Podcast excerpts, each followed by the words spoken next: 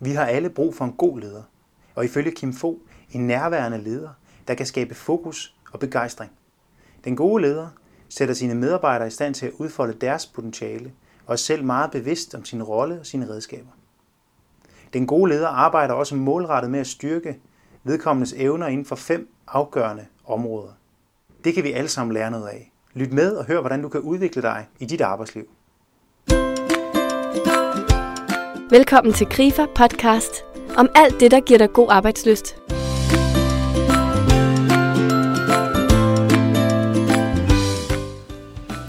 Kim Fogh er medstifter og partner i konsulentvirksomheden Leadership Lighthouse, der udelukkende beskæftiger sig med ledelse og lederudvikling.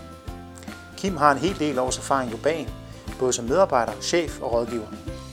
Han har virket både som programchef hos DR, ledende rådgiver hos Vestas og i dag desuden associeret partner ved Rambøll Attractor. Jeg taler med Kim om de særlige fem ting, der kendetegner en god leder, og hvad der er vigtigt i leder-medarbejderforhold. Vores fokus er på, hvordan en god leder bedst leder andre, og en god medarbejder bedst leder opad. Du får dybere indsigt i god ledelse, samspillet mellem leder og medarbejder, og konkrete råd om, hvad du kan gøre for at tage ansvar, bidrage og skabe mere arbejdsglæde i dit arbejdsliv. Kim, de fleste mennesker har oplevet dårlig ledelse, og ved, hvor meget det kan påvirke ens arbejdsliv. Men hvad kendetegner god ledelse og en god leder? God ledelse, man kan selvfølgelig sige det på 100 forskellige måder. Jeg plejer at sige, at god ledelse, det handler om at være nærværende, at være fokuseret, og samtidig også være i stand til at begejstre. Vi plejer at sige i mit lille firma, alle har brug for en leder, som er nærværende og som kan fokusere og begejstre. Og nærvær, det handler meget om mennesker. Det handler om at kunne være tæt på andre, at være i stand til virkelig at se dem, høre dem, registrere, hvad de er optaget af, hvad de er begejstrede over, hvad de er frustreret over. Øhm, så det er sådan en person til person eller menneske-menneske ting, mm. som de dygtige ledere de kan. Det med at være fokuseret, det handler om at tænke forretning. Det handler om at sige, hvad er det egentlig, vi er sat i verden for? Hvad for nogle mål skal vi gå efter? Hvad for en strategi skal vi føre ud i livet? Fordi de fleste ledere, de har jo en opgave, der handler om at tjene penge nok. At øh, gøre tallene sorte og holde dem der, så der ikke kommer for meget blodrød farve ind over regnskabet. Og så er der det med begejstringen. Det handler om at få mennesker til at sige, yes, det her, det er fedt. Det gider jeg godt stå op for. Det giver mening. Det er, skaber nogle forandringer. Eller det kan jeg bruge til at leve mit liv på en meningsfuld måde og lære noget og udvikle mig osv. Nærvær, fokus, begejstring. Det er sådan en måde at se god ledelse på. Er det det, den gode leder kan, altså mestre virkelig øh, og styrke og dyrke relationerne, og så samtidig have øje på resultaterne? Det er i hvert fald, hvad jeg påstår, eller hvad vi siger i Elite Lighthouse. Øh, der findes selvfølgelig mange forskellige slags leder, øh, roller eller lederjobs. Og der er nogle ledere, altså i gamle dage kan man dem personaleledere, som, kunne, som kan tillade sig et stykke hen ad vejen og sige, at vores fokus det er kun på personale eller kun menneskedelen. De skal være super, super dygtige til at være nærværende og til at begejstre hvis de skal have succes i deres job. Men det kan sagtens være, at de ikke behøver at være rigtig, rigtig skarpe på det forretningsmæssige. Men når det så er sagt, her der taler vi jo om altså, idealer for rigtig god ledelse, rollemodeller, folk vi kan beundre og fortælle historier om, og måske kopiere, lære noget af. Og de skal kunne begge dele, tænker jeg. Både fokus, forretning og også mennesker, begejstring, motivation. Okay det, det fokus med, med, med nærværende ledelse. Det handler ikke længere om magt og status. Det handler ikke om, at, at hvem, der har, hvad kan man sige, hvem der har mandat til at bestemme, eller hvordan, hvordan øh, ser du den balance? Jeg ser det på den måde, at man kan ikke, jeg kender i hvert fald ikke formen på, hvordan man gør det, man kan ikke annullere, at der er magt til stede og status. Øh, der, der, de fleste arbejdspladser, der er der ret klar opfattelse og forståelse og bevidsthed om, at der er nogen, der har flere striber på skuldrene end andre. Og at lederen jo har en, en magt, som handler om, om, om væsentlige ting hvad skal du have i løn, kære medarbejder? Skal du have mere end sidste år? Hvad skal du have af arbejdsopgaver? Øh, hvilke muligheder skal du have for at udvikle dig osv.? Det er jo en magt, man har over andre mennesker. Den magt kan man ikke bare annullere, men man kan lade være med at, at fokusere så entydigt på det, som man måske gjorde i de gode gamle dage, hvor det i høj grad handlede om for lederen at sige, nu skal du gøre det, eller nu skal du holde op med det, og når du er færdig med det, så er der den her opgave. I dag der handler det jo om, at rigtig dygtige ledere, de ved godt, at de har medarbejdere, som er dygtigere end dem selv, som er klogere end dem selv, som er større specialister på mange områder, end de selv er. Og det skal sættes i spil. Det er jo ressourcer, som er super vigtige, at lederen formår at få ja, bragt til live. Og der kommer nærværet så ind, fordi hvad en medarbejder, øh, som skal hvad skal man sige, gå nye veje, udvikle nye ting, eller prøve grænser af, han skal have tillid til, at det er okay. Det er også okay at begå fejl. Han skal kunne fornemme sin leder, hvor grænsen går for vildskaben, om jeg så må sige. Og den der tillid, som det jo også handler rigtig meget om, den opstår nemmest, af min påstand i hvert fald, i sådan en relation, hvor man, hvor man er tæt på hinanden, hvor medarbejderen kan mærke lederen, kan fornemme, at man bliver hørt eller set, og hvor lederen på samme måde er i stand til at fornemme og se medarbejderen. Fordi så kan, man, så kan de sammen få noget til at fungere. Det var et langt svar, men ja. Jeg, jeg tænker, at det, det, er, det giver rigtig god mening i, i han sagt, vores tid, øh, hvor, hvor den gammeldags ledelse, hvor man sådan er instruktiv og siger, samle den skovl op og grav hullet derhen, meget forenklet. Det, sådan er det jo ikke længere Nej. i vidensbaserede virksomheder overhovedet ikke. Nej, det er sandt. Så fokus for, for lederen efter din mening bør være mere på, at man skal, øh, man skal være, man kan sige, sætte medarbejderne i stand til at udfolde vedkommendes ja. potentiale. Absolut. Altså man, som leder, tænker jeg, har man et ansvar for at skabe nogle rammer, for at stille et rum mm. til, til rådighed for sine medarbejdere. Og en del af de rammer, det er at sige, at vi har en øh, opgave her i vores virksomhed.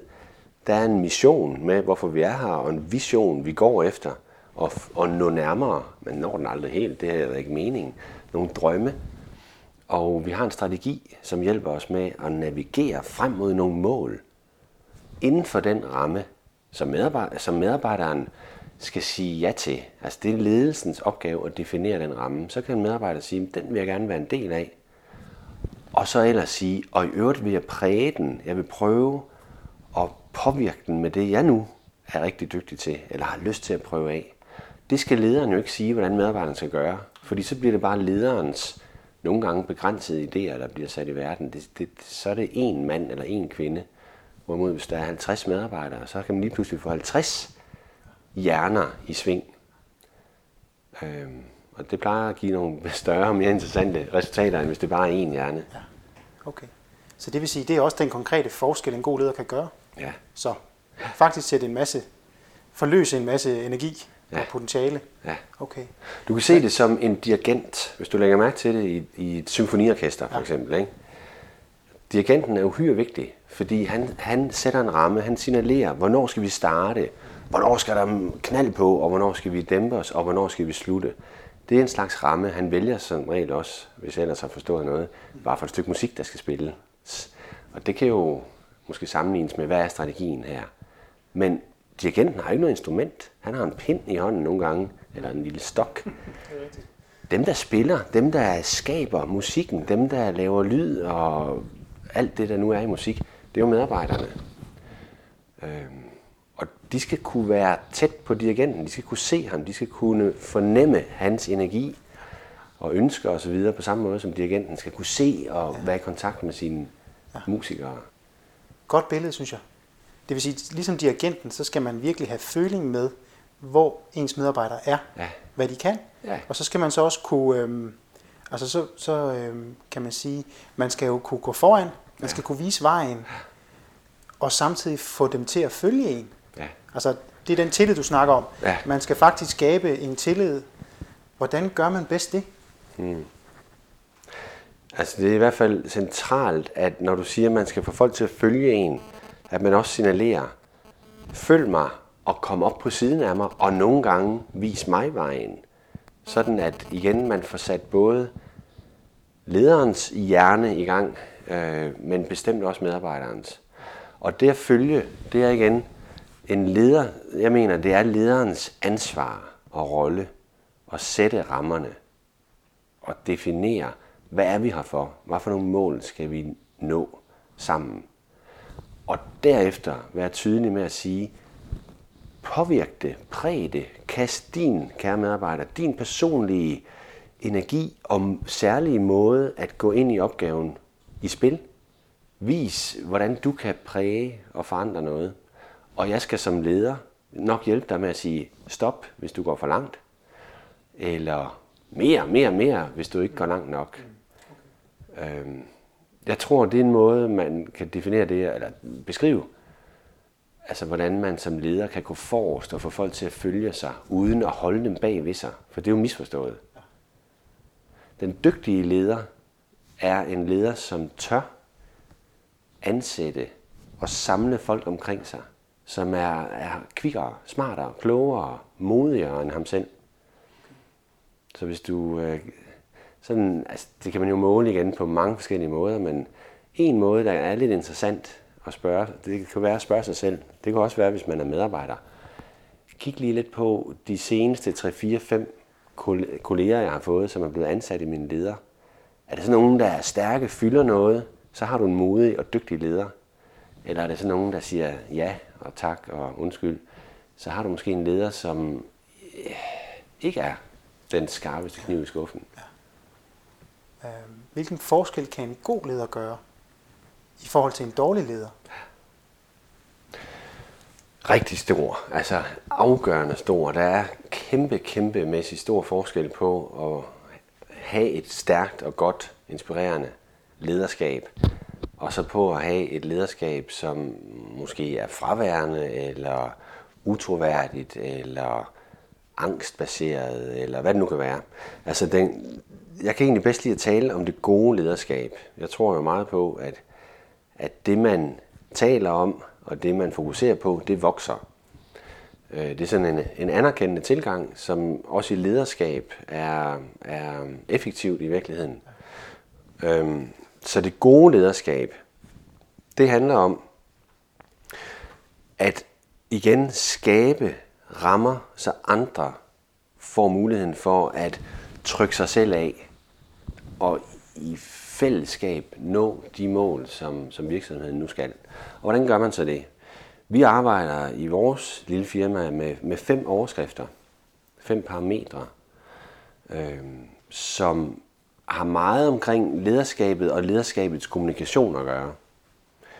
Men hvorfor er det så alligevel vigtigt? Jo, men det er det, fordi at det, som medarbejderen oplever, når han eller hun er sammen med eller oplever sin leder, det er jo typisk lederens kommunikation. Ingen af os er jo nogensinde inde i hovedet på, på ens leder. Der er ikke plads. Det vil heller ikke være rart, tror jeg. Men vi oplever jo lederen øh, gøre noget, kommunikere noget, sætte noget i gang.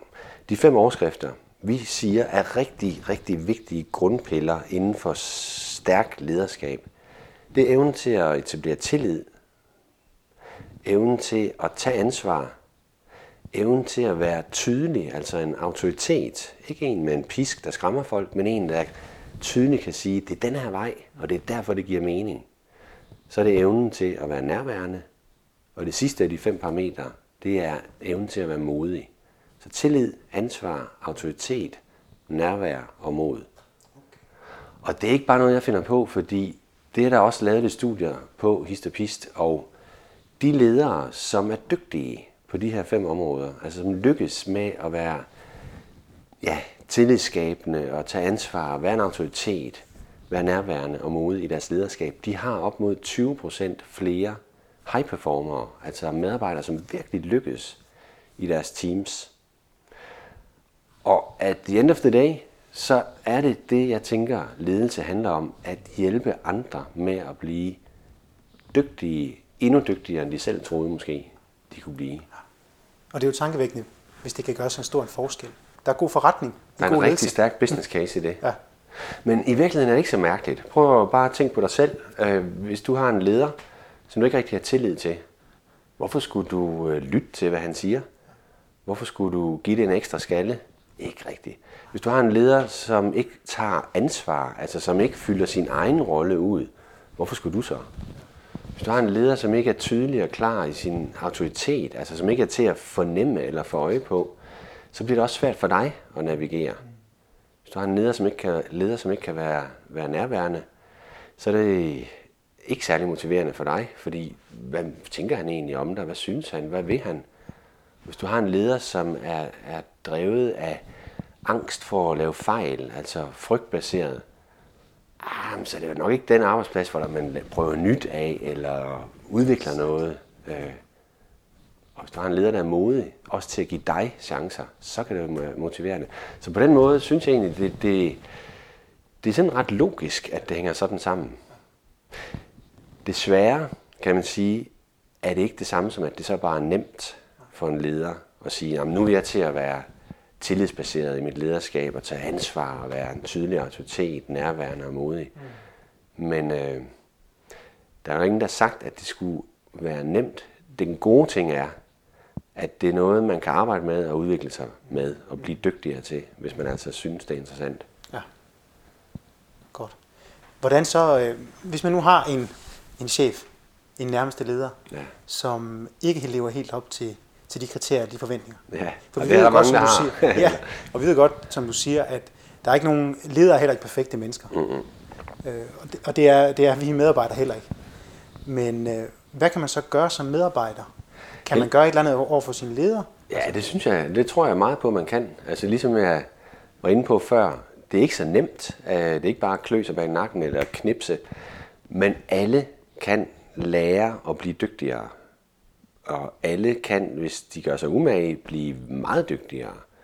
Og på samme måde kan alle medarbejdere, hvis de har en leder, hvor de tænker, hun eller han kunne godt trænge til lidt hjælp, øh, eller vi i vores virksomhed kunne godt trænge til en stærkere ledelse og et stærkere lederskab, så kan man jo starte med selv at række ud og prøve at bygge tillid op til sin leder. Man behøver ikke at vente på, at lederen rækker ud og, og vil være, hvad skal man sige, øh, ja, inviterende eller åbne i forhold til at bygge en relation op. Medarbejderen kan sagtens tage det første skridt. Medarbejderen kan sige, der er noget, jeg gerne vil snakke med dig om kære leder, eller der er noget, jeg har tænkt på, eller der er mange, mange måder, man kan, man kan tage det første skridt. Øh, det handler også nogle gange om mod. Mod til at banke på døren, hvis det nu er lukket. Ja. Og tillid er jo ikke noget, man bare kan sige, nu skal vi have tillid og pege på, øh, det, og det skal være klar kl. 12. Tillid er noget, man bygger op sammen. Og i den forstand tror jeg, det er ret ligegyldigt, om det er den ene eller den anden, der, der tager det første skridt. Lederen har nemmest ved det, fordi lederen har en rolle og et ansvar, som er defineret lidt anderledes end de fleste medarbejderes. Mm. Men dygtige medarbejdere kan sagtens gøre noget og præge situationen selv. Og når jeg siger sagtens, så kan det lyde som om, det er jo nemt. Det er det ikke nødvendigvis. Det gode ved at gøre forsøget, er, at det vil altid i sig selv være tilfredsstillende at tage det første skridt. At banke på den der dør, også selvom man får lidt hjertebanken af det. Fordi når man gør noget, som er modigt, eller gør noget, som man ved, det her har jeg de bedste intentioner med, så vil det i sig selv være en tilfredsstillende handling. Og så er det faktisk ikke altid så afgørende, om det så lige lykkes at få kontakt første gang, eller om tilliden bliver etableret. Men ved, man har prøvet. Okay. Så der er en indbygget gevinst i det. Ja, ja. godt. Så frem for at snakke om en quick fix mod dårlig, ledeskab, øh, dårlig ledelse eller dårlig lederskab, så synes du, det er vigtigt at høre at snakke om, at, at ligesom lederen kan, øh, kan medarbejderen også arbejde med at styrke sine evner inden ja. for de her fem områder, for eksempel. Det er jo, øh, jeg tror, de fleste af os, de fleste af os mennesker, og det er vi jo heldigvis, uanset om man er leder eller medarbejder, det gør også nogle ting enklere og nemmere, for det er jo bare en rolle, man har, og til låns i øvrigt for en periode. Men det man kan sige, det er, at bare det at gøre noget for at præge eller forandre sin situation, er en positiv handling, som man bliver styrket af, så man bliver, altså man ranker ryggen af det. Fordi alternativet, som handler om at sidde og vente på, at nogle andre gør noget, det er ikke, det er ikke tilfredsstillende. Det er jo, hvis man sådan virkelig skal gøre det sort-hvidt, så er man et offer. Altså, og hvem har lyst til at være et offer? Hvorimod det, at man tager initiativ og tænker proaktivt og siger, jeg vil tage et ansvar, jeg vil præge, jeg vil gøre, hvad jeg nu kan, så er man i gang. Altså, så ranker man nærmest ryggen bare ved at tænke den tanke. Og, og det er faktisk min erfaring, at som regel kommer der noget godt ud af det. Og de gange, hvor der måske ikke rigtig lige på den korte bane i hvert fald kommer noget resultat ud af det, så har man i mindste gjort forsøget. Og medarbejdere og ledere, har, vi har jo alle sammen kendskab til erfaringer med og brug for tillid til andre. Vi har alle sammen erfaringer med at tage ansvar, eller med at pege fingre og vente på, at andre gør noget. Vi har alle sammen brug for at være en eller anden form for autoritet. Øh, nærvær er berigende for alle. Mm. Og mod er jo også noget, som alle kender. Så man kan sagtens tænke i de her fem parametre, også selvom man er medarbejder. Og dermed også hjælpe sin leder til at blive dygtigere. Okay. Godt. Hvordan tænker du så i forhold til en af parametrene, for eksempel ansvar ja. eller mod? Øhm, har du et eksempel på, hvad man konkret kan gøre som en øvelse måske, for at blive, ja. for at blive bedre til at tage ansvar, eller blive mere modig? Ja. Øhm, jamen, det har jeg. Hvis jeg nu starter med mod, så har jeg personligt selv i en periode øh, haft det sådan, at jeg vil gøre en modig handling i mit liv, enten arbejdsliv eller privatliv, hver dag. Altså gøre et eller andet, som er lige får lidt kilder, kilderne i maven over. Øh, og det kan være banale ting. Øh, det kan være for eksempel, jeg kan godt lide at svømme nede i, i bugten her, ikke? og i Danmark der bliver vandet altså rimelig koldt i, i vinterhalvåret. Ikke? Og så jeg ved, det bliver et kuldegys at komme under vandet, selvom jeg har våddragt på. Mm, og jeg har lyst til at vente, indtil solen kommer lidt højere på himlen, havde jeg sagt. Men jeg beslutter for, niks, jeg vil ud i det, og jeg gør det så. Øhm, bare som et lille eksempel. Eller, ja, og, og, og jeg tror, vi alle sammen i løbet af en dag oplever, eller i hvert fald i løbet af en uge, oplever en situation, hvor man sådan lige, ah, det skubber man lidt fra sig, eller det har jeg ikke lyst til. Det kan være en samtale, det kan være en fysisk ting, det kan være næsten hvad som helst. Og der er det så, jeg siger, man kan træne ved at sætte sig et mål og sige, det kan jo også bare være en gang om ugen, så vil jeg gå lidt længere, end jeg egentlig har lyst til. Ud af den her comfort zone. Der sker to ting, når man gør det. På det første, så udvider man sin comfort zone. Man bliver faktisk et modigere menneske af det. Øh, hvilket bare gør, at den bane, man kan operere på eller leve trygt og godt i, bliver større. Det kan de fleste mennesker godt lide. Den anden ting, der sker, er, at man træner sin bevidsthed om at være modig. Og når man har gjort det over et stykke tid, så begynder man at opfatte sig selv som et modigt menneske. Og mod, skal vi lige huske hinanden på, det handler jo om at gøre noget og være i en situation, man kan være lidt utryg ved, men at blive der, være i det, kig frygten i øjnene, træk vejret dybt, eller hvad man nu vil, og så fungerer alligevel, i stedet for at løbe væk. Det er jo det, den ikke modige gør. Han gemmer sig eller løber væk.